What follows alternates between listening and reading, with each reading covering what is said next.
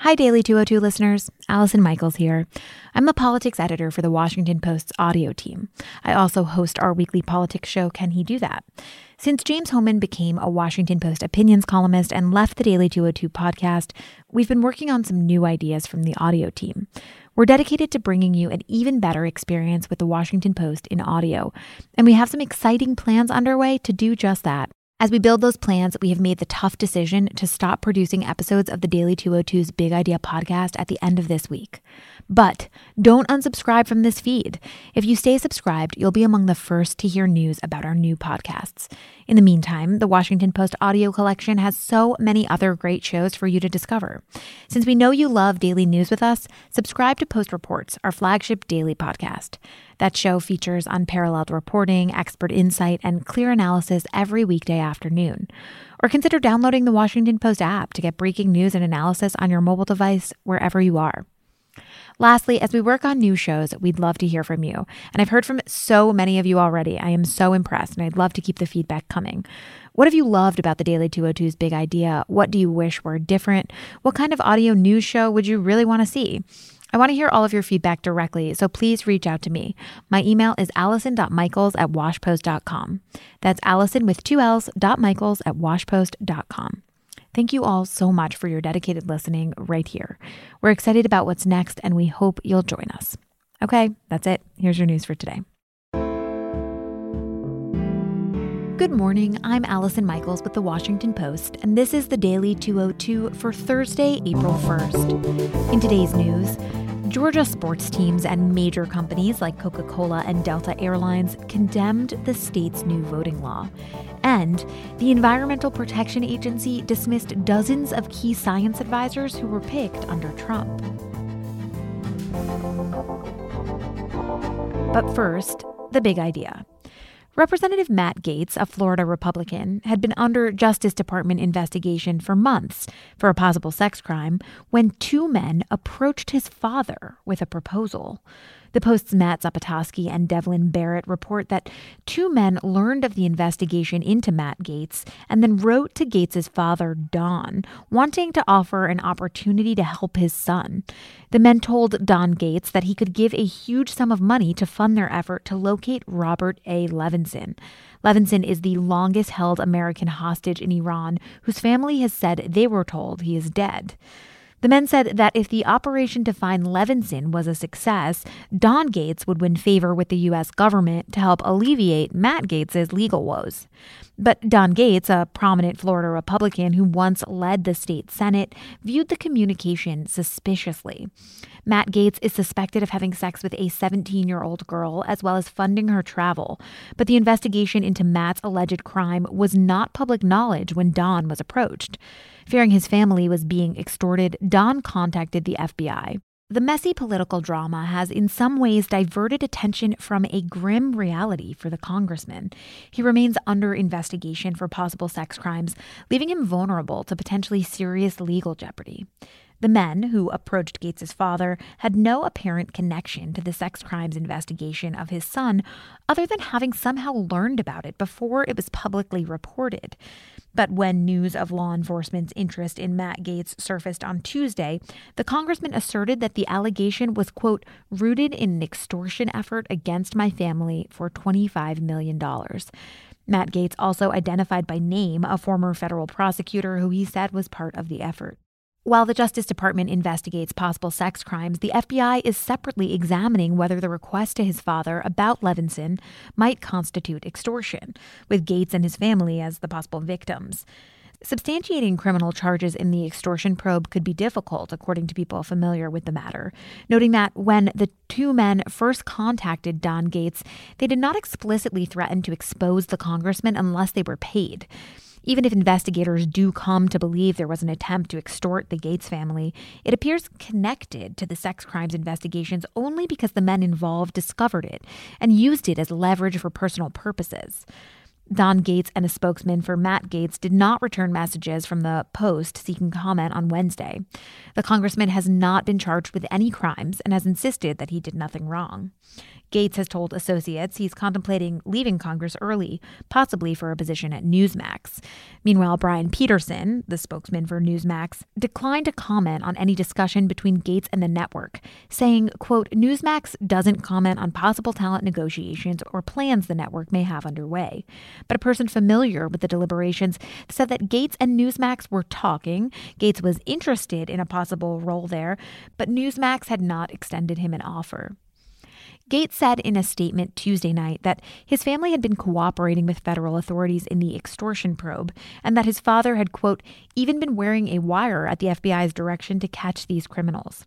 For some background on the Levinson case, it's a case that's long vexed his family and the U.S. government. The retired FBI agent disappeared under murky circumstances in March 2007 while on Kish Island, which is a tourist spot off the coast of Iran, during an unauthorized trip for the CIA to gather intelligence on Iran's nuclear program. He was not spotted publicly again and was last viewed alive in a 2010 hostage video. The State Department and the Justice Department had offered a combined reward of $25 million for information on Levinson, and officials repeatedly pressed Iran on the matter. But last year, the government concluded that he was dead, and the FBI briefed the family on the evidence they had found pointing to that result. But back to the Gaetz investigation, according to people familiar with the matter, the sex crimes investigations into Matt Gaetz grew from a different investigation into a Florida politician, former Seminole County tax collector Joel Greenberg. The exact nature of the connection is unclear, but investigators are exploring whether they might have had overlapping and illegal sexual contacts. A 2019 photograph that Greenberg posted on Twitter shows him with Gaetz at the White House. He also posted a picture in 2017 of him with Gaetz and Roger Stone, another well known Trump political ally. Greenberg was charged last summer with a host of crimes, including sex trafficking of a child, and on Wednesday, prosecutors docketed a superseding indictment, adding a host of new allegations and charges against him. In total, Greenberg is now charged with 33 criminal counts, including bribery and wire fraud. A lawyer for Greenberg declined to comment, citing attorney client privilege and local rules prohibiting disclosures to the media. Greenberg had previously pleaded not guilty and is scheduled to go to trial in June. And that's the big idea. Here are two other stories that should be on your radar. Number one, some of Georgia's biggest companies, including Coca Cola and Delta Airlines, and Atlanta sports teams, the Falcons and the Hawks, all came out strongly against the state's new voting law on Wednesday, amid growing backlash against the business world for failing to do enough to stop the measure from becoming law. The Post's Hannah Denham and Jena McGregor report that Delta Airlines CEO Ed Bastian condemned the legislation as unacceptable and contrary to the company's values. Bastian said in a memo to employees Wednesday, quote, Last week, the Georgia legislature passed a sweeping voting reform act that could make it harder for many Georgians, particularly those in our black and brown communities, to exercise their right to vote. Bastian also said that Delta and other major Atlanta corporations worked with state elected officials from both sides of the aisle to remove some of what he calls the most egregious measures from an earlier draft of the bill and is working with lawmakers on legislation in Congress that would expand voting rights. James Quincey, the CEO of Coca Cola, said the legislation was, quote, wrong and a step backward. He said on CNBC, quote, let me be crystal clear and unequivocal. This legislation is unacceptable. The strong statements Wednesday came after Black Votes Matter, which is a national community organizing group that advocates on behalf of black voters, held demonstrations and called on Delta and Coca Cola, as well as four other Georgia based companies, to speak out more strongly against the law. Those companies are UPS, Home Depot, Southern Company, and Aflac. And two Atlanta sports teams, the Falcons professional football team and the Hawks basketball team, issued statements about the bill within the past day. Georgia Governor Brian Kemp hit back at Bastian, saying that the airline executive had worked closely with state officials in drafting the law. A Delta representative declined to comment on Kemp's response. The voting measure was signed into law on March 25th after sailing through both chambers of the state's legislature. Democrats and voting rights advocates in Georgia see the bill as an act of voter suppression under the guise of disproved rumors of voter fraud that initially circulated during the 2020 presidential election and then continued leading up to the highly watched Senate runoffs in January. Republican lawmakers from dozens of states have attempted to introduce similar legislation. But the SB 202 measure, that's the one in Georgia, it's the first to pass. This comes after President Donald Trump attacked the integrity of the presidential election results after he lost to Joe Biden, and after Trump specifically called a top elections investigator in December, imploring her to uncover what he called dishonesty in absentee ballot signatures. That's after alleging without evidence that thousands of ballots were accepted by local election officials in Georgia with forged signatures. Number two. Environmental Protection Agency Administrator Michael Regan will purge more than 40 outside experts appointed under President Donald Trump from two key advisory panels. He says the move will help restore the role of science at the agency and reduce the heavy influence of industry over environmental regulations. The Post's Dino Grandoni reports that the unusual decision announced Wednesday will sweep away outside researchers picked up under the previous administration, whose expert advice helped the agency craft regulations related to air pollution, the oil and gas extraction method known as fracking, and a bunch of other issues. Critics say that under Trump, membership of these two panels tilted too heavily in favor of regulated industries, and that their positions sometimes contradicted scientific consensus. The Biden administration said the move is one of several to reestablish scientific integrity across the federal government. After what the administration has characterized as a concerted effort under the previous president to sideline or interfere with research on climate change, the novel coronavirus, and other science issues. But former Republican administration officials accuse the Biden team of hypocrisy, saying it's undermining rather than restoring confidence in the agency by kicking out those with contrary views. The advisory boards, created by Congress, are designed to provide federal policymakers with the best advice from experts from a range of backgrounds. Members typically serve three year terms.